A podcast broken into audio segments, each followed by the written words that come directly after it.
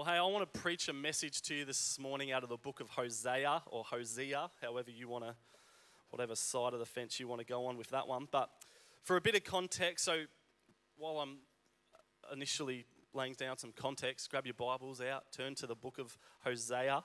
And um, Hosea was a prophet in the northern kingdom of Israel. He was called by God during a particularly difficult time in the history of Israel. Israel was in all sorts of chaos as the Assyrian Empire was just about to come in and just decimate Israel um, in, in the time of Hosea. Hosea. I'll probably alternate between them during the sermon, so just bear with me. But during this time, God commanded Hosea to marry a woman named Gomer. Everyone say Gomer. Hosea and Gomer had three children together. And one would think that that was the beginning of a very happy marriage and a very fulfilled life as a prophet. You know, he's got his wife, he's got his kids, he's called by God. And, but something happened to Hosea that he probably, I don't know if he was anticipating or knew that was going to happen, probably not, but it wasn't to be. Gomer actually leaves Hosea and becomes a prostitute. Now, some scholars believe that she may have already been a prostitute before Hosea married her, and that God called, her, God called Hosea to marry her as a sign of, of things to come that I'll get into. But it's very interesting reading the story in the book of Hosea as to what his response was to when his wife and the mother of his children basically betrays him, turns her back on him.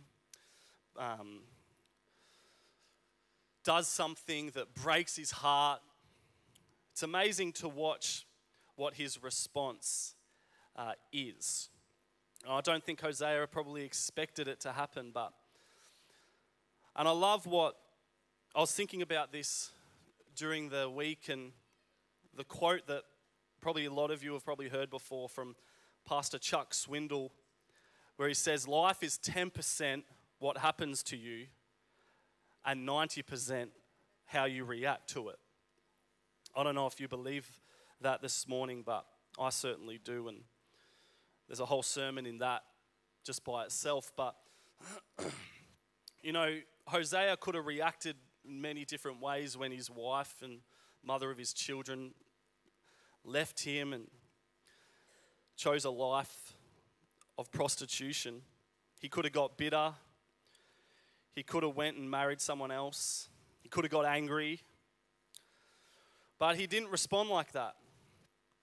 He didn't respond like that. The way he did respond is that Hosea actually went and found Gomer, paid off her debts to her lovers and the men that were her masters, and he brings her home and commits his love to her and his faithfulness to her again. And that just blows my mind. Especially in our 21st century world and Western culture where that just wouldn't happen. That just wouldn't happen. So the question is well, why? Why did he do that? Why did Hosea or how, even how did he do that? How did he find the grace and the mercy in himself to, to do that? And so I want us to read Hosea chapter 3, verses 1 to 5, as we unpack this this morning. And verse 3 says, And the Lord said to me, Go again, love a woman who is loved by another man and is, in an adult- and is an adulteress even as the Lord loves the children of Israel, though they turn to other gods and love cakes of raisins. So I brought her for 15, this is Hosea, so I brought her, Gomer, for 15 shekels of silver and a, and a homer of latesh of barley. And I said to her, You must dwell as mine for many days. You shall not play the role of a prostitute any longer or be with, or belong with another man, and so will I also be with you. For the children of Israel shall dwell many days without the king or priests, without sacrifice or pillar, without ephod or household gods. Afterwards, the children of Israel shall return and seek the Lord their God and David their king, and they shall come in fear to the Lord and to his goodness in the later days. I want to draw a bit of a comparison between Hosea and Gomer and their relationship and the relationship between God and Israel. You see, Gomer was unfaithful, uncommitted, unreliable, and unloving. Where Hosea was always faithful, always committed, always reliable, and always loving. In the same way, we just read that God explaining to Hosea that Israel also oftentimes was unfaithful, uncommitted, unreliable, and unloving. Whereas God was always faithful, always committed, always reliable, and always loving. And just like Hosea had a legitimate reason to divorce Gomer and go his separate ways, God all, also had a legitimate reason to divorce Israel. God rescued Israel from Egypt, brought them into the promised land. But then, as soon as Israel received the blessings in the promised land that God gave to them, they took all the abundance of the promised land and dedicated it to the Canaanite god Baal. And the rest of Israel's story throughout a majority of the Bible is simply a repetition of the following sequences of events. God blesses Israel. Israel turns away from God. Israel suffers for their unfaithfulness. Israel repents. God blesses Israel. Israel turns away from God. Israel suffers. Israel repents. God blesses Israel. And repeat and repeat. And I don't know about you whether you can draw comparisons to that in your own life. I know I, I know I can. Where I've been through seasons of you feel that God's pouring out His blessing upon your life and He's there with you, and then something happens, and whether it's a sin or a, whatever it is, creeps in. And you feel like God has left you or has betrayed you. But I was thinking about it this morning. And even Israel, when they turned away from God and the suffering that came and the, at the hands of the Babylonians or whatever came at them, was not necessarily God punishing them, but more of a consequence of their actions. You know, the, the world would call this karma, and as Christians, we'd call it sowing and reaping. Sowing and reaping is just the Christian version of karma.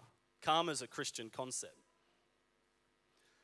And I feel so often, even as the Israelites, or Gomer or ourselves, we get upset at God for the reaping of what we've sown.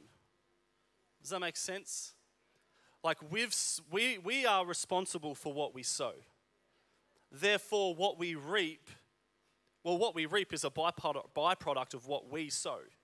So if we don't like what we're reaping, then we can't complain to God about it we need to change what we're sowing.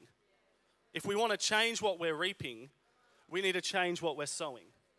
And it's the same with Israel. They would, they would sow unfaithfulness, they would sow um, idolatry, and the, what they would reap from that, they didn't like.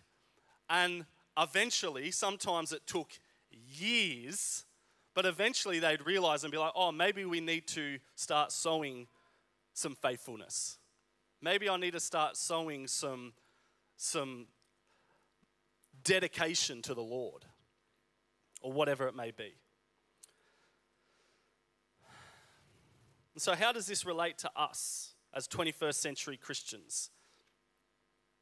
Well, as I said, just in the same way that Israel found themselves in this pattern of being stuck in, I'm living for Jesus. I've made a mistake. I've made a mistake. I feel like I feel like God's abandoned me. I repent. Oh God, you love me. I'm living for Jesus. I'll make a mistake. This cycle of the constant battle between flesh and spirit. There's fruits of the spirit, there's f- fruits of the flesh. And they're constantly in who's going to win out. Who's going to win out? So, what do we do? What's the key to living a life like Hosea rather than Gomer? What's the key to living a life where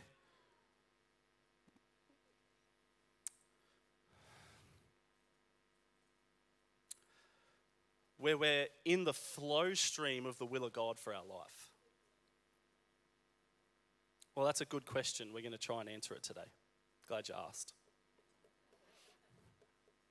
We're going to read what I feel is like our, the main text for this morning, which is Hosea 6 1 to 3. And it says, Come, let us return to the Lord. It's funny, you don't need to return to something if you're already there. Like, we don't need to return to something if we're already, you don't have to return to Wodonga if you're already in Wodonga. You don't have to return to the Lord if you're already in the Lord. So Hosea is talking to people who have obviously gone astray. Who's ever gone astray? Don't raise your hand. Don't incriminate yourself.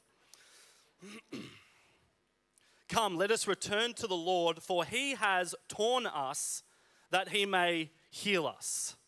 He has struck us down and he will bind us up.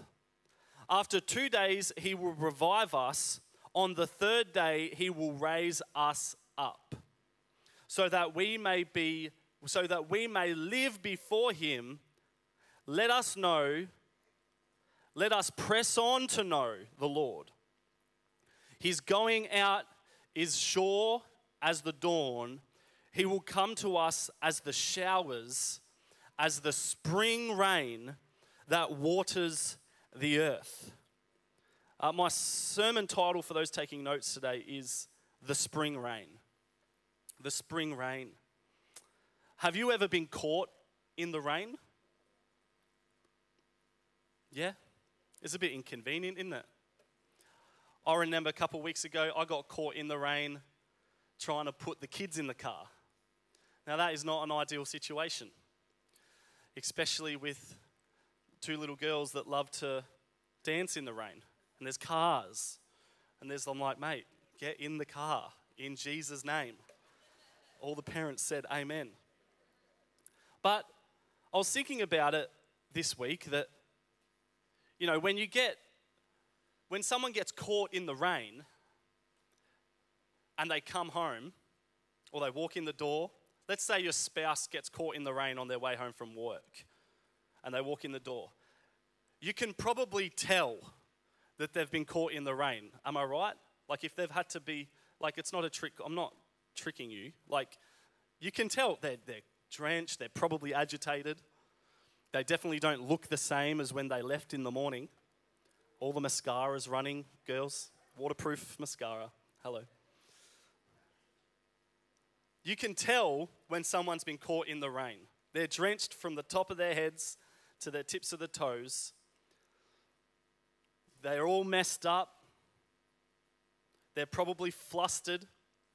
My question this morning to all of us is when was the last time that we got caught in the rain of heaven? When was the last time that we got caught up in the reign of God.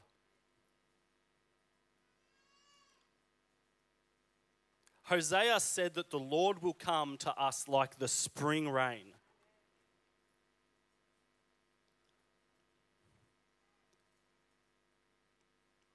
And this is the type of rain that we want to. Oh, let there be light, Lord. Thank you, Jesus. I was like, do I draw attention to it or not? But everyone was thinking it. but this is the type of rain that we want to get. No, no one wants to get caught in the rain naturally, unless you're like a farmer where it's been drought and the rain comes, you're like, praise Jesus, and you run out there. Hallelujah. But this type of rain is the type of rain that we want to get caught in. We want to get drenched in the rain of God from the top of our heads to the tips of our toes. We want the reign of God to mess us up from the inside to the outside so that our cons- here's what happens when we let the reign of God just mess us up our concern for the way that we look on the outside begins to go away, and our focus becomes not on our outward projection of what we can create to be seen, but on the inward health of our spirit.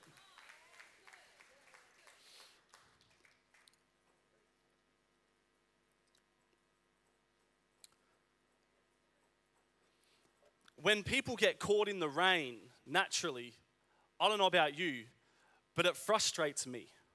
I'm not perfect, church. I get frustrated. I'm still working on it. My clothes get wet. My hair gets all messed up. I'm, I do not wear makeup, so I don't have that problem. I'm not going to tell that story. That's another time. Um, but it's annoying. And I feel like sometimes when, if we, when we get caught in the rain of God, it can also be a little annoying. What, ooh, what do you mean by that, Pastor Greg? Well, because just like natural rain can mess up your plans, so too can the rain of heaven can mess up your plans. Because he might call you or ask you or say something to you in the rain that you weren't anticipating or that you hadn't planned for or wasn't a part of your agenda for the day. Because we're no longer in control. If you're driving along a road and there's a flood, the road's flooded, well, sorry, but you're no longer in control as to whether you can cross that road. Now, if you've got a big 4x4 and you're a man and you drive through, all right, good on you. But if it's super flooded, then soz, like, you're not in control anymore. And it's the same thing with God. If God, if you're walking this way and God sends the rain and floods the water, and you're like, oh, I still want to go this way, God. God's like, sorry, flooded the road. Maybe try this way. I didn't want you to go that way in the first place. I want you to go this way. Oh, but that's over there, and I want to go over there. If we are living, if we get caught up in the rain of God, then we have to be aware that He might call us or redirect us in ways that we hadn't anticipated. There's a whole nother message right there.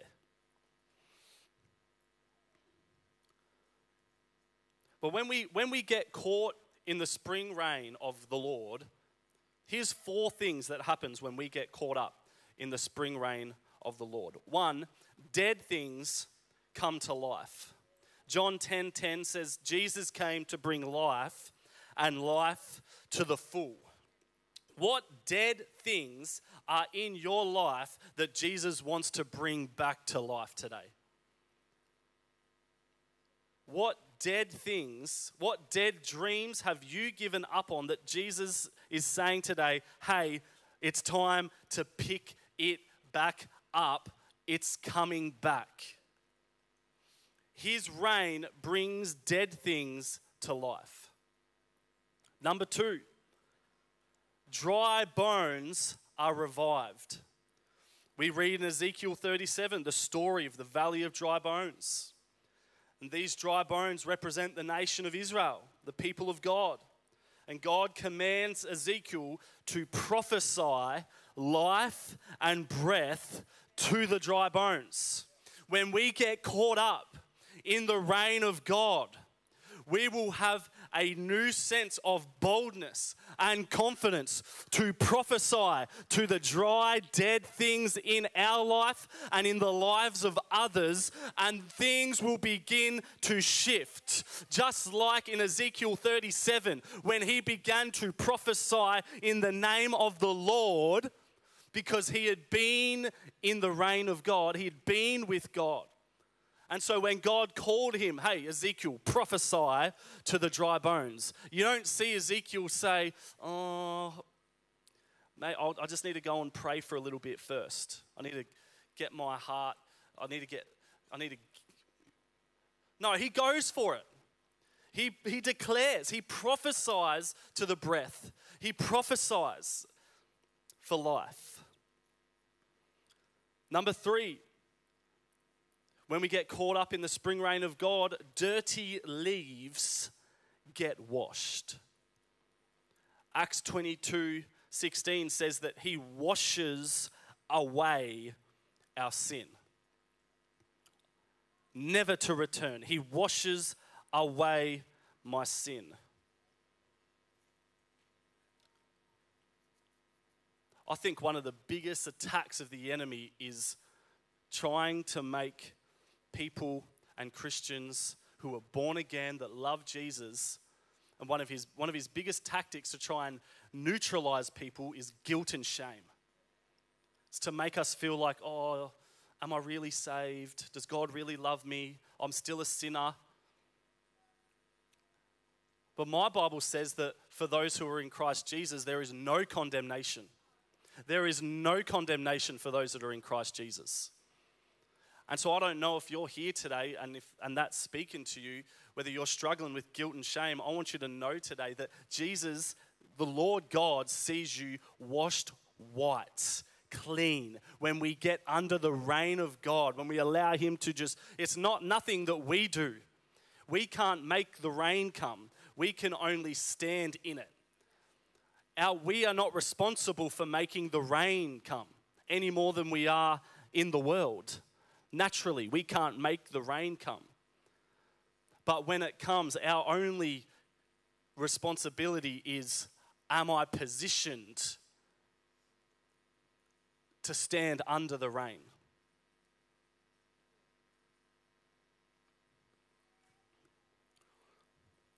Number four, what happens when the spring rain of the Lord, when we get caught up in the spring rain of the Lord? Dormant things begin to grow. The fruit of our life, the Bible talks about fruit of the flesh and fruit of the spirit. We will produce, our lives will produce something. It'll either be fruit of the spirit or fruit of the flesh. And if if our lives are being watered by the spring rain of God, you got to we got to understand our life is like a seed. And I'm not a farmer, but I understand enough that if you don't plant the seed, then you can water it until the cows come home. But if it's not planted in soil or some kind of environment where it can grow, then it's not going to grow. Only a seed that is planted, the Bible says that the, those that are planted in the house of the Lord will flourish. So, as we plant ourselves in God and then allow His spring rain to water us, we will begin to bear good fruit. Good fruit that brings glory to God. Not glory to anyone or anything or any brand, but to the glory of God.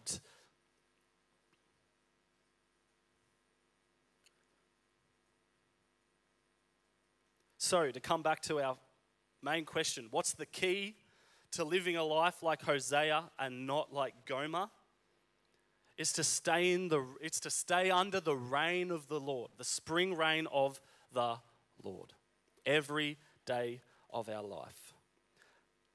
We read earlier Hosea 6 3, let us know, let us press on to know the Lord. His going out is sure as the dawn. He will come to let us, um, he will come to us as the shower, as the spring rain that waters the earth. Proverbs 16 15 says, In the light of a king's face there is life, and his favor is like the clouds that brings the spring rain. Zechariah 10:1 says, "Ask rain from the Lord in the season of the spring rain, from the Lord who makes the storm clouds, and he will give them showers of rain to everyone that every to everyone the vegetation in the field." When was the last time that you got drenched by the spring rain of the Lord? Job 5:10 talks about how God gives the rain for the earth. And in the same way that God gives the rain for the earth so that things can grow and that things can thrive, it's the same way that He gives us His rain, His heavenly rain, His presence, His words, His being, so that we can grow and thrive. There is no growth, there is no thriving removed from God.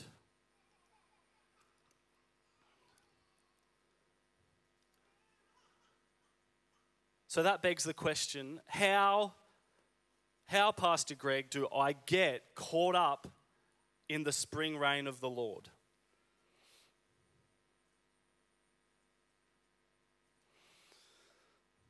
Well, John 4 13 says, And Jesus said to her, Everyone who drinks of this water will be thirsty again, but whoever drinks the water that I give, they will never thirst again.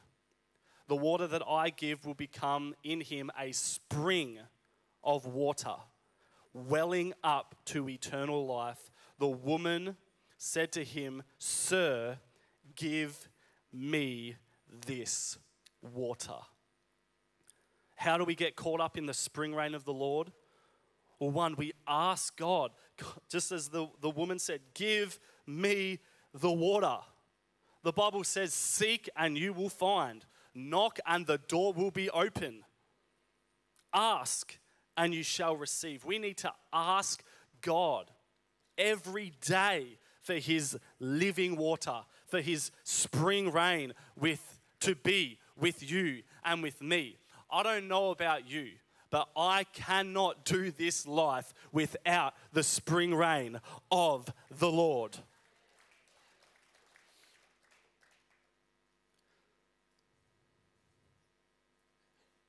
Jesus says, Whoever drinks of this water will thirst again. What water have you been drinking that is still leaving you thirsty?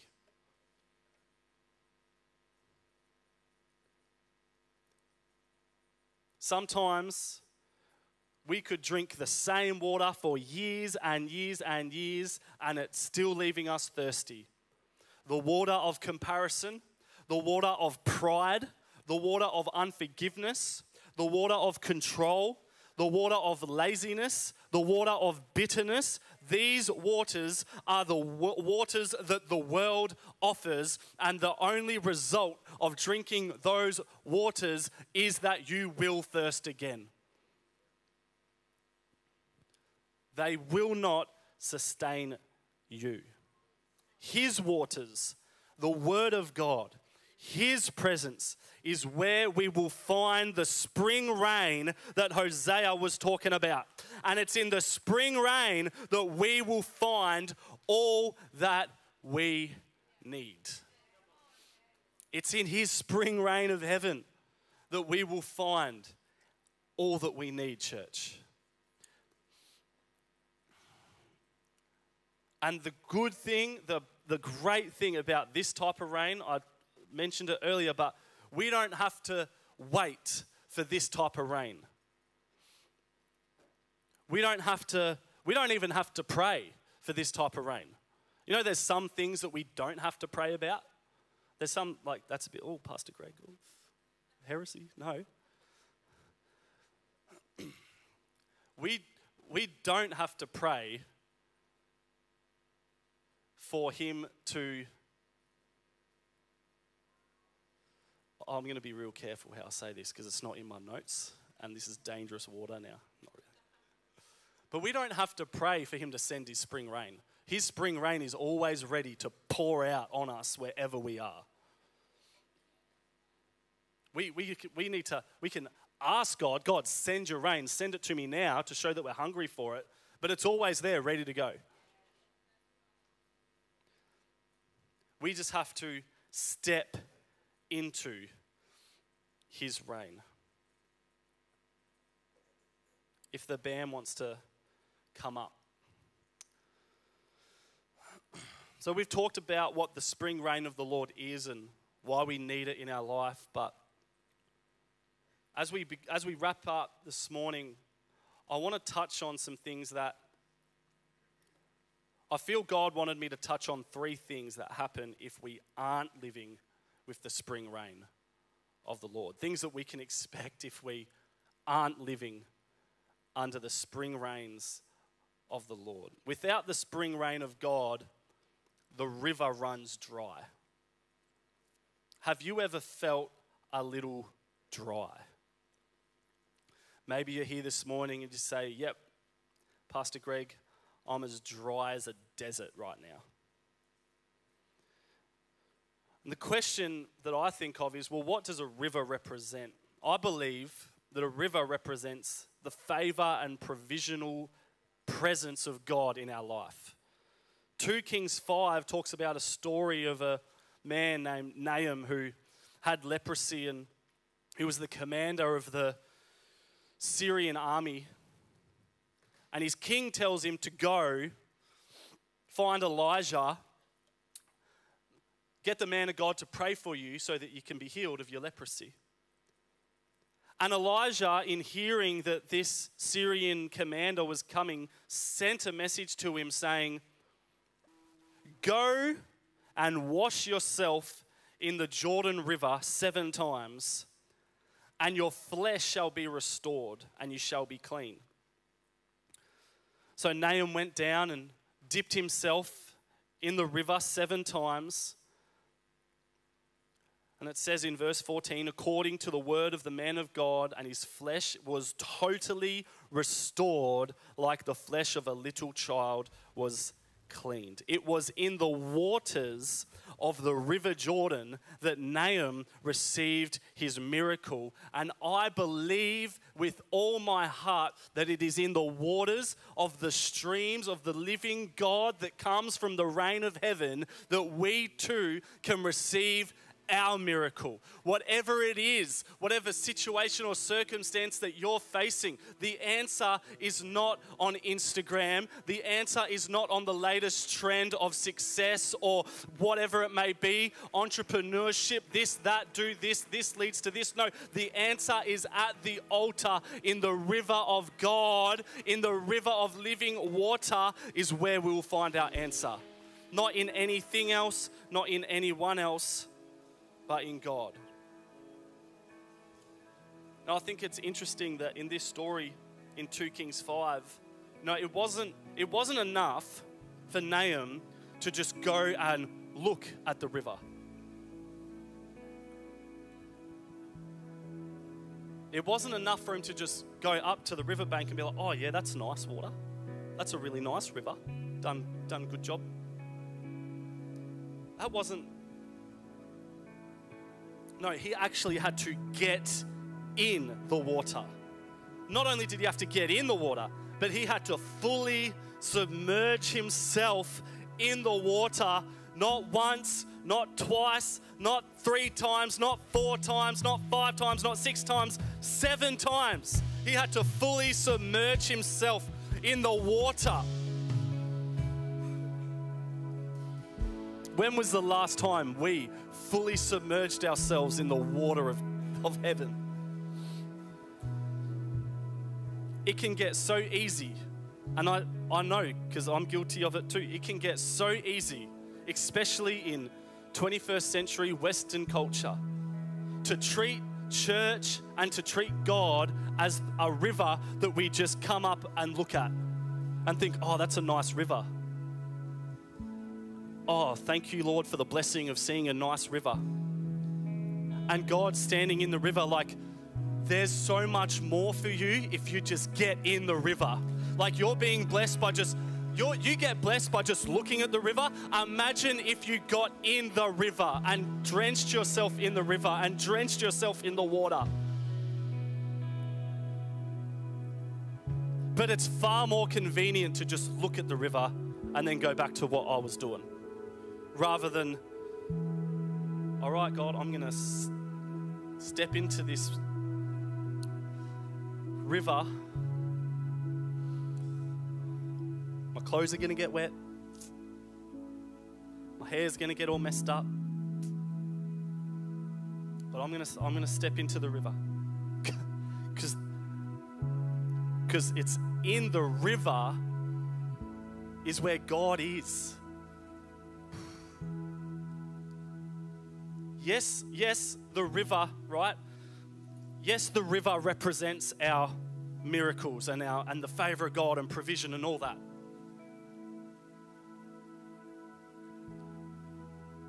But the biggest miracle or the, the biggest blessing that's, that's in the waters of God is God Himself. It's not what He will do for us, it's what He's already done for us and who He is to us. We don't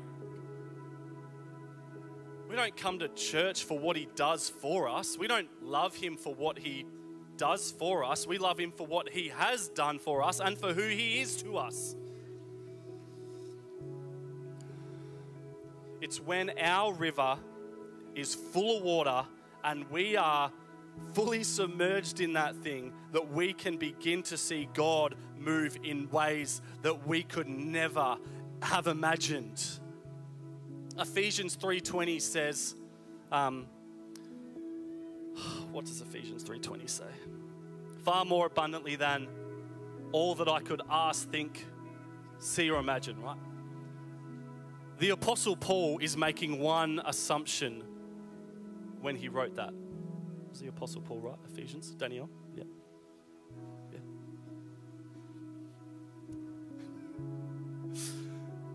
He says, far more abundantly than all that you could ever ask.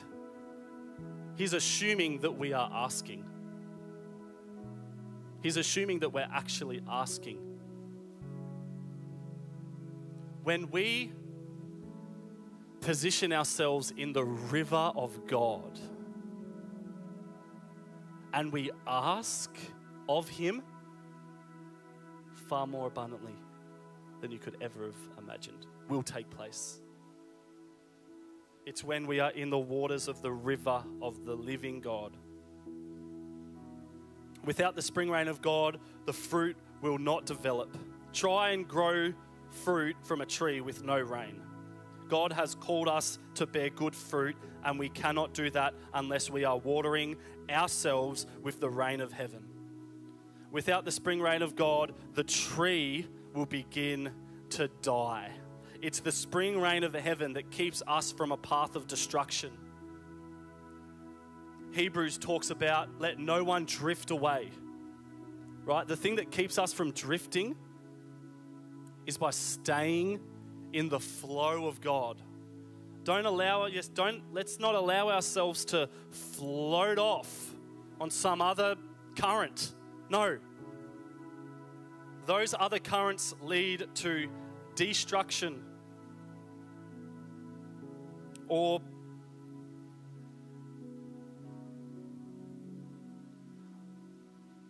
Jesus himself demonstrated a life that was full of the spring rain of heaven.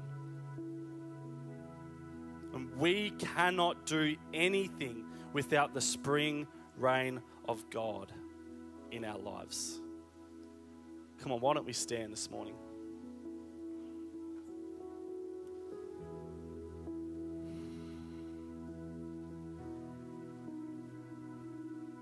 Why don't you just lift your hands? I believe that the Spirit of God just wants to pour out His rain today.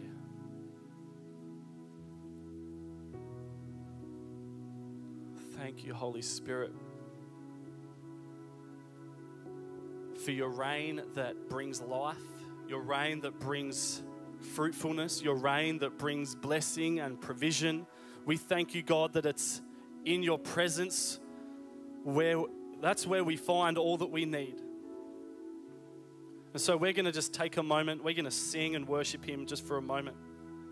And just allow allow the spring rain of God to saturate you this morning.